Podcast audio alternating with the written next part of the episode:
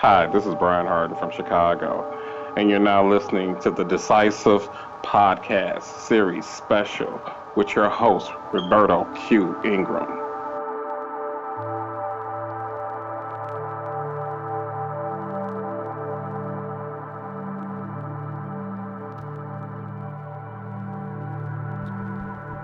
Hello, everyone, everybody, and all of you. Welcome. You are listening to the Decisive Podcast Series Special. I'm your host, Roberto Ingram. Glad that you're here with us, and I do hope you enjoy the program. It's May 8th, 2017. I am especially excited and enthused to have Mr. Brian Harden from the South Side of Chicago. This gentleman is well known since the early 80s, and he still somehow managed to keep himself relevant to today. He's been dabbing in and out of the music industry because of other businesses, but I will let him tell you more about that during his interview. I would like to encourage you to please go to our website at inspiration-network.podomatic.com. There you will find information concerning all other artists that have been on the program, and you can also listen to their music mix and their interviews. And then if you'd like to hear the music in its entirety, you can go to our SoundCloud website, which is soundcloud.com/Roberto Ingram. There you'll find all that kind of information. And as I said before, we would love to have you to please engage and let us know how you think, what you think about what we're doing here, and then if show your appreciation for the artists that take the time to entertain you to the best of their ability. And with that said, I'm excited to get on with the interview here with Mr. Brian Harden from Chicago. So really a pleasure to meet you, sir. Everybody, we have Mr. Brian Harden from Relief Records. What else? D3 Elements. How many other releases you have since the late 80s? Since the 80s, I counted the other day. I've done 153 tracks. Wow. So it's at 153 tracks, 153 releases. 153 tracks. So average between 3 and 4 records, 4 tracks a record. So yeah, but lately since 2014, I've been on D3. Man, I can't remember all the labels. Cause I got them on my wall. Do that. Yeah, the D3. What is this one on?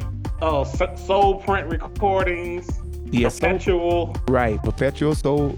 Soul Print. That's Soul. My Beyond Chicago record. Okay. The red one. Yeah. Oh, I did this on Coat. That's my Coat record. This one is Sounds of the City. I was on Sistrum. Oh, yeah. That's Patrice Scott's label. That's hot. Oh, yeah. That one did really well. Oh, I was on Hizu. For those of you that are listening to the podcast, we are on video looking at his wall full of releases. And he's posted it on his Facebook page. You can also go there and check out the wall. But, yeah, we were just reminiscing through what he has completed up until this date. Yeah, he's been in and out for a while, and he's back on track because he has his own business. He's going to tell us about that, I'm sure, a little bit later here. Brian, again, it's really a pleasure to actually reach out to you and get you to come on the Decisive Podcast. I know you're very busy. I had bought the D3 Elements. I think it was your Brian Harden release. Here, let me grab it. Okay. Oh, there was the Hakim Murphy release. Yeah, that's on 3 Elements. Yeah, the D Knox and the Dan Curtin and Terrence Parker release. Yeah. The Mike Clark and Terrence Parker, Brian Harden and Sean Deason.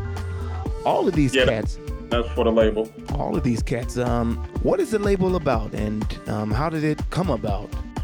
D3 actually found me on Facebook. I was really new to Facebook at the time, so I was sitting there, and next thing I know, my computer just started blinking, and it was Brian Hervey, and he asked me to do a record for D3 Elements, and I had stopped producing for a while because of my business, and he asked me, he said, "Hey Brian, can you still do it?" And I was like, "Yeah, I can still do it. This is kind of simple." And he's like, "Well, could you make me a track?" And the first track I actually made was that Chicago to Detroit record. Yeah, so is this like your go-to label now, because you've been releasing a lot on them? Brian now is like a brother from another mother. So most of my music go through him first. He's actually my agent now, and he's my A&R now. So I'll produce probably 20 tracks a week, and I'll send them to Brian, and Brian will say, you should sell this or you shouldn't sell it. So he's my guy now. So, you know, if he likes something, he'll take it and he'll say, all right, yeah, you can. He said, we're already doing this, so we can do something else later with somebody else. Being that you are a business owner, self-employed, how do you find the time to do 20 tracks a week? Since I do own my own business, I make my own hours. So, you know, it's like today, I decided to work 3 hours and then come home and start tracking the day. So it's just, you know, when I find the time. May I ask that profession? Oh, I'm an auditor. Inventory audits for stores here in Chicago. And are you born and raised in Chicago? Yes, born, raised, South Side all day. All day. And, love the city. May I ask the political question? Oh, sure. Who did you vote for? Ooh. No comments. All right. I had an argument about that on Facebook today, so. Mr. Trump has been selected, so let's give him a chance to see what damage he causes. Well, yeah, it was a couple of bad choices in November. Definitely a couple of bad choices. After listening to really a lot of your releases in the last week, I find it very melodic, musical, and, you know, unique in some ways, and brings me to the question of whether or not you have professional musical talent. No, because when I first got into music in the, you know, late 70s, it was, you know, just my mother, you know, playing around with my mother's piano and things of that nature. And when in 82, 83, I really got into music by Paul Hardcastle, Axel F, and artists like that, which was more, you know, in electronic music. So I became interested in music at that point. And then when house music took off, I was one of those kids that's recording mixes at, you know, midnight or 1 a.m. in the morning, listening to the Hot Mix Five and things like that. And I figured that, you know, I can make that music too. So, and if you notice, if you go to any of my music in the 90s, most of it's called instinctive, because even today, I'll just make my music off instincts. I've never learned how to play. Everything is instinctive. And, you know, I've been around artists that know how to play, like Glenn Underground, Roy Davis, and, you know, you learn some things here and there, but everything I make is very instinctive. I have no idea before I sit down in the studio before what I'm gonna make it. And with that said, how long does it? You said instinctive. How long does it take for someone to just grab a machine, or I don't know if you use hardware or software, and just go in there and start making such? I mean, it sounds so simple and easy when some guys like Roy Davis and everyone else been doing it all their life, James Brown and...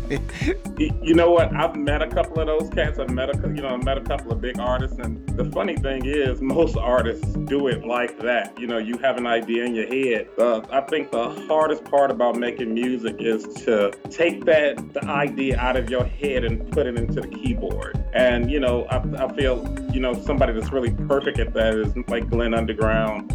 You know, but, you know, a lot of artists, they have an idea and it just goes in, and it's really hard to explain, because when I start touching this keyboard, I go into a zone, and I just, you know, I have my progressions. I have, you know, the way I layer a track, and it just come out, and I like, wow, I love it. Then, you know, we put it up. Actually, Glenn Underground is actually a perfect keyboardist.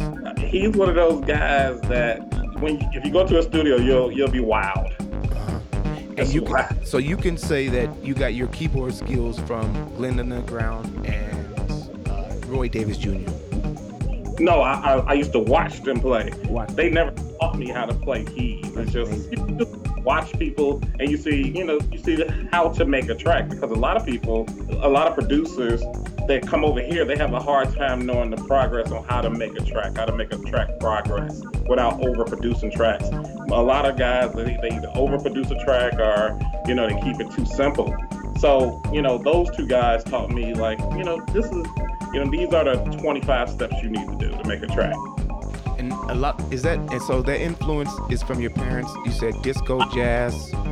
Yes, I grew up to disco since the early 70s. My mom and dad, we had a high five. Remember one of those? Yo. Remember that? We had a high five. That's right. 8-track with the turntable on top of. Yeah. Exactly. You have to put a quarter on it and all that. Yeah. Oh yeah. So, you know, going through that in the 70s, and my mother's playing, you know, James Brown and Pointer Sisters, and you know, I love disco. I love dance music, and I also love craft work, and I also love the other that I am. So, you know, that combination just was, it's house, and I loved it from the beginning. How did Herbie Hancock, influence you? With Rocket,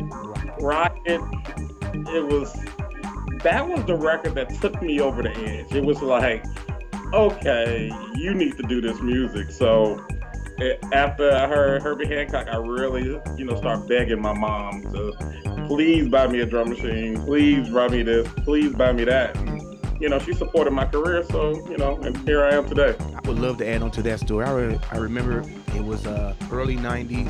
I was dancing on Soul Train. It was based in West Los Angeles. Oh, yeah. And I was there for an episode and saw Herbie Hancock on live on stage with his DJ DST. And, when I saw him scratching,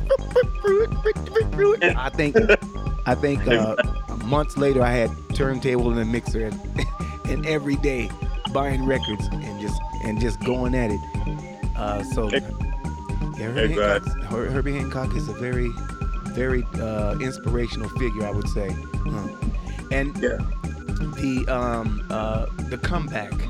Why the comeback? The comeback was all Brian Hervey out of D3 Elements. I wasn't a fan of Facebook. I really did believe it was just for kids. And Stacey Kidd told me I need to get on Facebook. So I was like, okay. He was like, look, Brian, people are still playing your music. And I was like, I didn't believe it. So I got back on Facebook, and Brian Hervey, he asked him to do it again. And he asked me, after he asked me to do it, and I did Chicago to Detroit, he was like, I love Chicago to Detroit, can you do two more? So I did the Kunu track, and I did the Days of Days track. And then when he put it out, you know, it sold out in 3 days. So it was like, oh, okay, I guess they're still feeling what I'm doing, so I just continued to do it. Does this inspire you now to rethink going into the garage again? I mean, does it keep you? Oh man, just the fan support, just the fan support keeps me going. I get, my Facebook blows up, and I actually talk to everybody that actually hits, inboxes me or whatever. I talk to every one of them, and they keep me going. When they tell me that they love my music, or my music inspires them in some way, it keeps me coming to the studio. I love making this music, and I love the sound of house music. How did this relationship with Patrice Scott, how did that come about? Patrice Scott? It was all about Chicago to Detroit. When Chicago to Detroit came out, it was a bunch of labels like, oh my goodness, Brian is back. So everybody started hitting me up, and Patrice was one of them. And I didn't know who he was. So I called Brian, and Brian was like, man, Patrice Scott is it. And I was like, let me hear his music. And when I heard his music, I was like, oh my God, this dude, he the bomb. So I was like, you know what? Yeah, that's somebody I would love to work with. And, he was like, hey, let's do an EP together. He's like, I like your older stuff. He was like, let me put out some of the older stuff. And I was like, it's yours. It just happened like that. And, we actually have been talking about doing another EP together, and doing an EP actually producing together. So that's on the agenda in the future. And what is the first release that put you on the map? My very first release? That put you on the map. My very first release that people talk about is my Relief Records. My Animal Instinct EP. Right. But people don't know that wasn't my first record. Moods and Groove, right? No, Moose and Groove was actually probably my seventh record. Okay. I was on Relief in 93. I was on Nightlife Collective in 97, which I did my Inner Instinct album, and I did 7 records off of this Nightlife Collective. Oh yeah, that's right. 6. That was really housey. That was a really adult housey music. I remember that. A lot of vocals. Yeah, I did vocal samples and things like that. And then I went down to Miami, and then I met Mike Grant from Moods and Grooves, and he was like, "Hey, Brian, I would like you to do an album with me." And I was like, "No problem." And I flew back to Chicago. He flew from Detroit to Chicago, and he came to my studio, and we knocked out an album. And then I went to Detroit and finished the album over there. So that's how that happened in 2001. But my first record was actually on Dance Mania out of Chicago. I used to do actually hip house records. I did music. So, and I did a record called Do You Want to Get Funky? Right. So, and then that was on the radio and things like that when I was still in high school. And then Pierre from Future heard it. And he was like, "Hey, Brian, we want to do a hip house." He was signed to Jive at the time. And he said, "Brian, we want to do a hip house record for Jive because Mr. Lee is over at Jive. He just did Get Dizzy and things like that." Wow. So, Mr. Lee. Oh, that's yeah. Chicago acid house and a hip house. Yeah, okay, good. Mm-hmm. Yeah. And then me, Pierre, Spanky, and her from Future, we all got a deal with Jive for a hip house record, and we did a record called Yeah, and we did Movie Dance. But then right after that, when Jive was about to put the record out, hip house died, so the record was never released. And I was on a contract with Jive for 2 years, so I couldn't make any music then. So then I moved to Milwaukee for job purposes, and Glenn called me and said, "Brian, do you still know how to do house music?" I was like, "Yeah." Everybody asked me that because I take these little breaks, and I was like, "Yeah." And that's he told funny. Me, "Do you still know how to do house music?" That's a good one. Okay. Exactly. It's like riding a bike, man. But he's like, "Hey, Brian, come back to Chicago. And, you know, there's a guy named Cashmere that's taking a lot of guys making house music." I was like, "Okay, I'll do it." And I went over to his house, and, you know, he had a beautiful studio even back then. And, yeah, we did the Animal Instinct record. Are you DJing these days? Very rarely. I used to DJ a lot in the 90s, and after I put up the music, I put up my turntables, I put up my keyboards and everything else. And now I'm getting right back into DJing. I'm going to start doing sets in July and August of this year. Now, your formulas, if you sold everything, what does a Brian Harden studio of 2017 look like today? I have to repurchase everything. I have to buy. Oh shit! Sorry. That's great. That's all right. No problem. Yeah, you can see it now. That's keyboard, Apollo computer, big strings, things like that.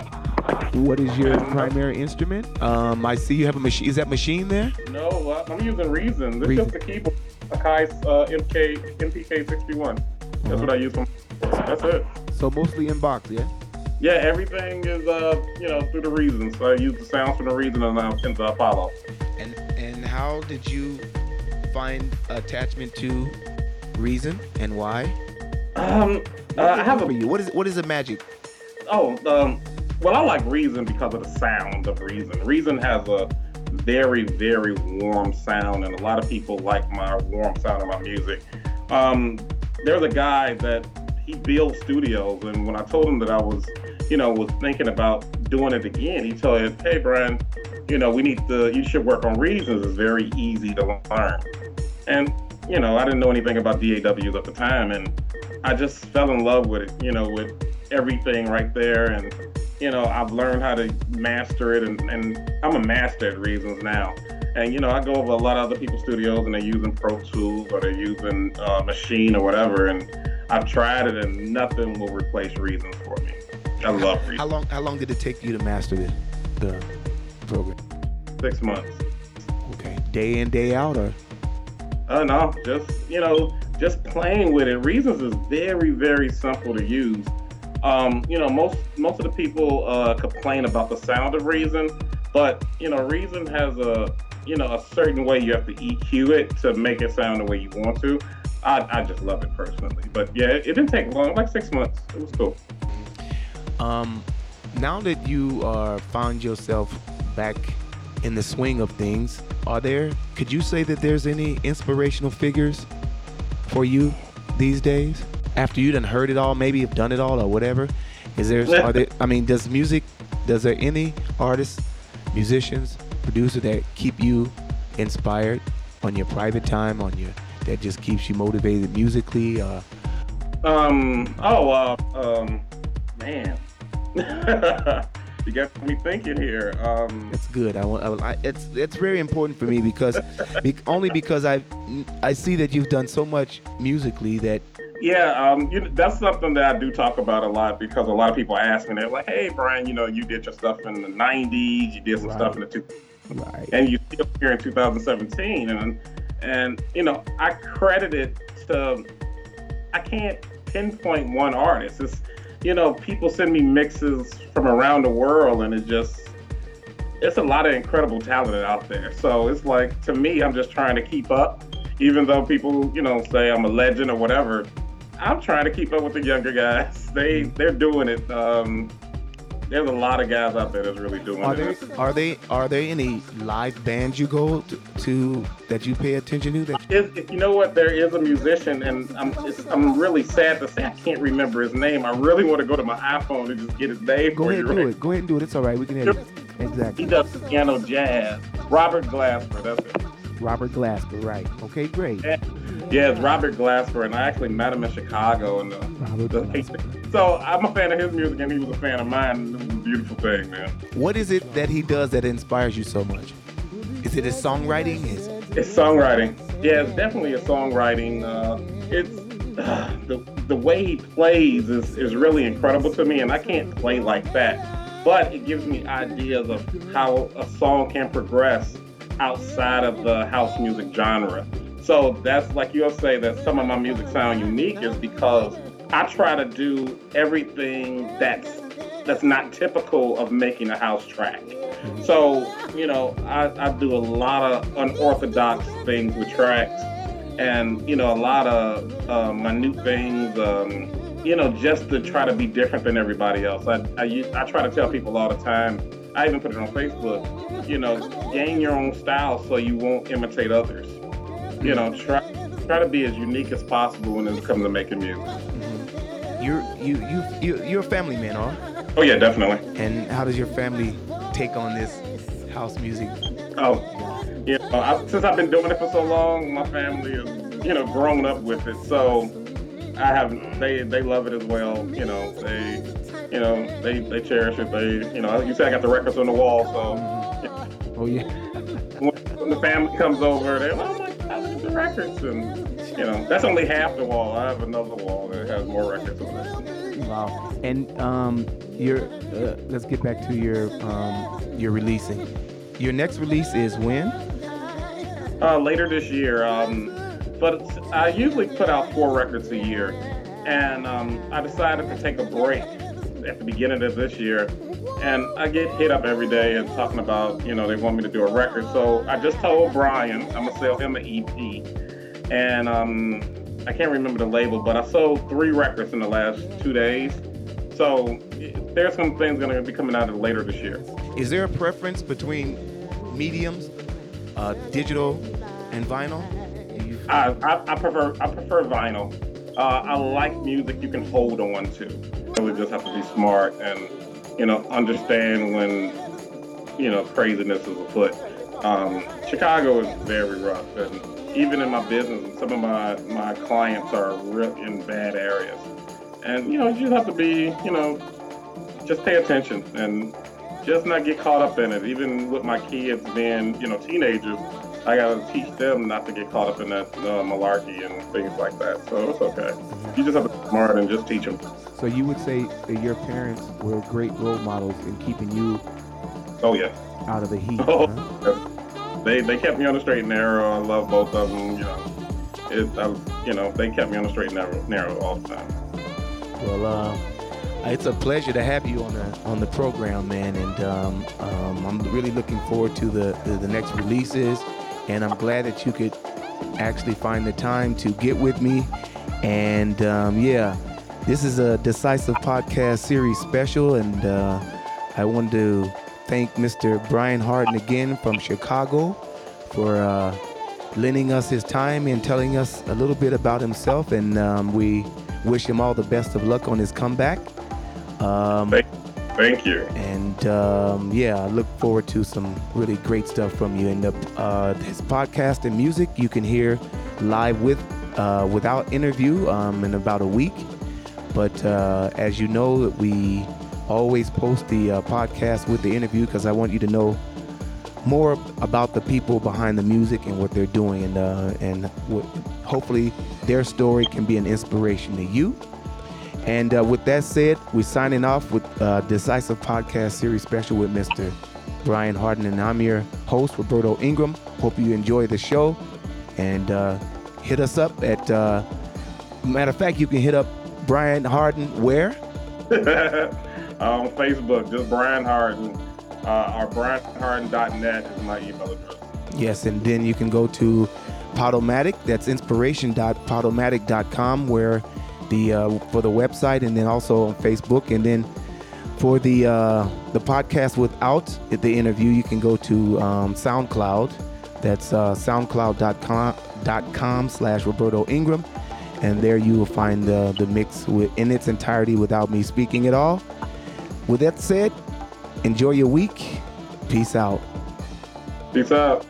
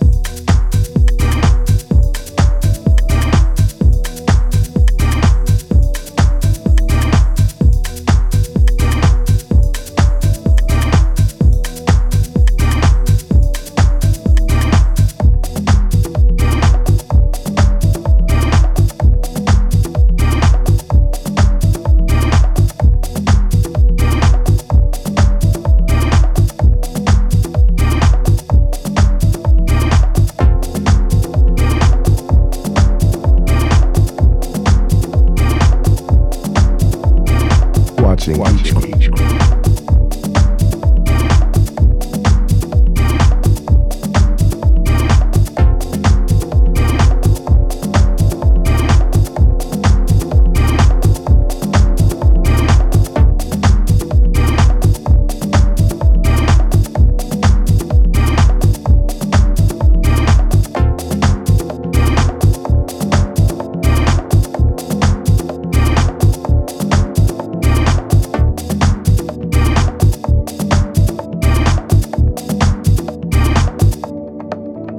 Watching every grain of sand.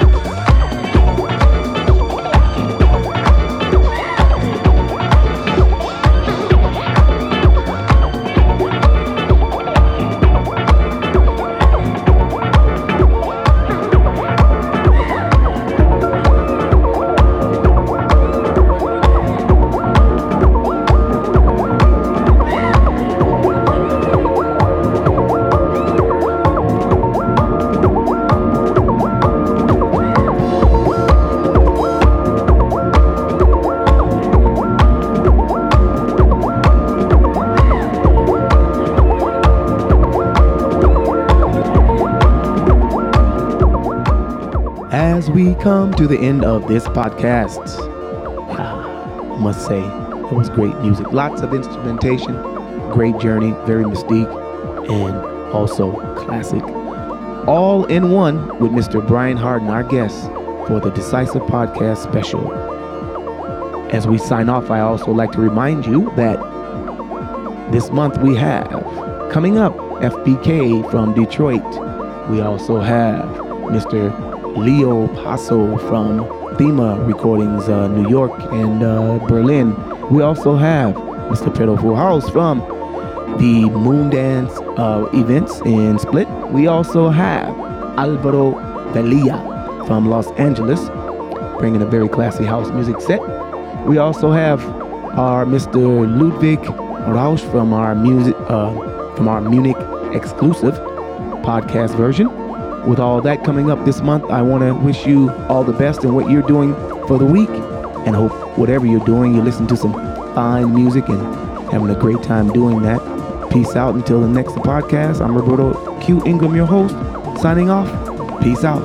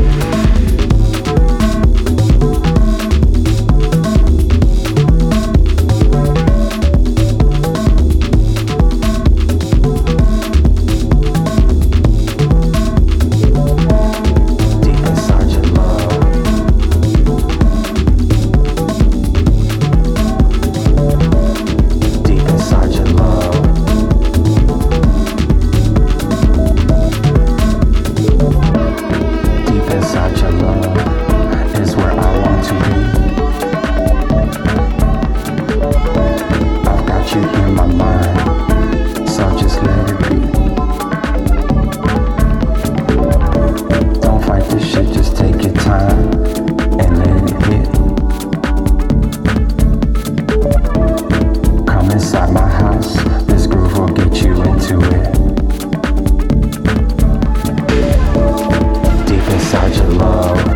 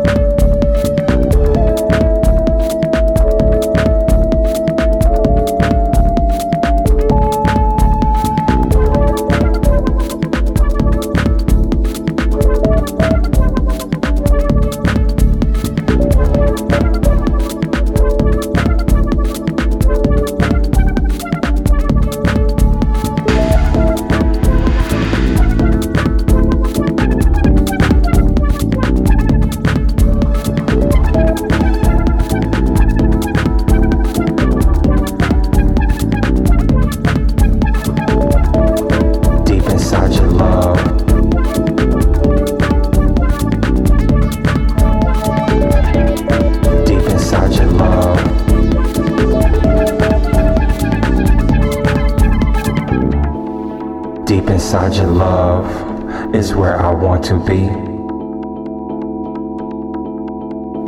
I've got you in my mind, so just let it be. Don't fight this shit, just take your time and let it hit. Come inside my house, this groove will get you into it. Inside your love is where I want to be. I got you in my mind, so just let it be. At the disco, you can set your spirit free. Yeah. Move your body, feel the funk, now rock with me. Inside your love,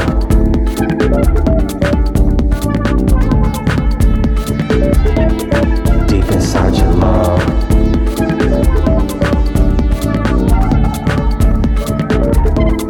deep inside your love,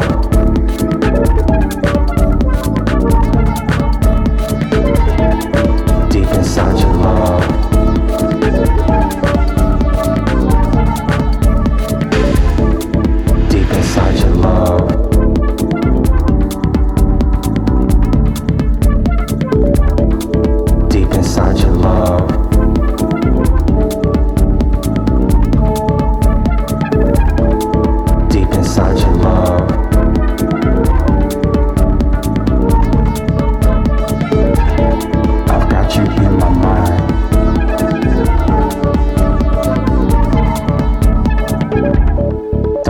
Shit, just take your time.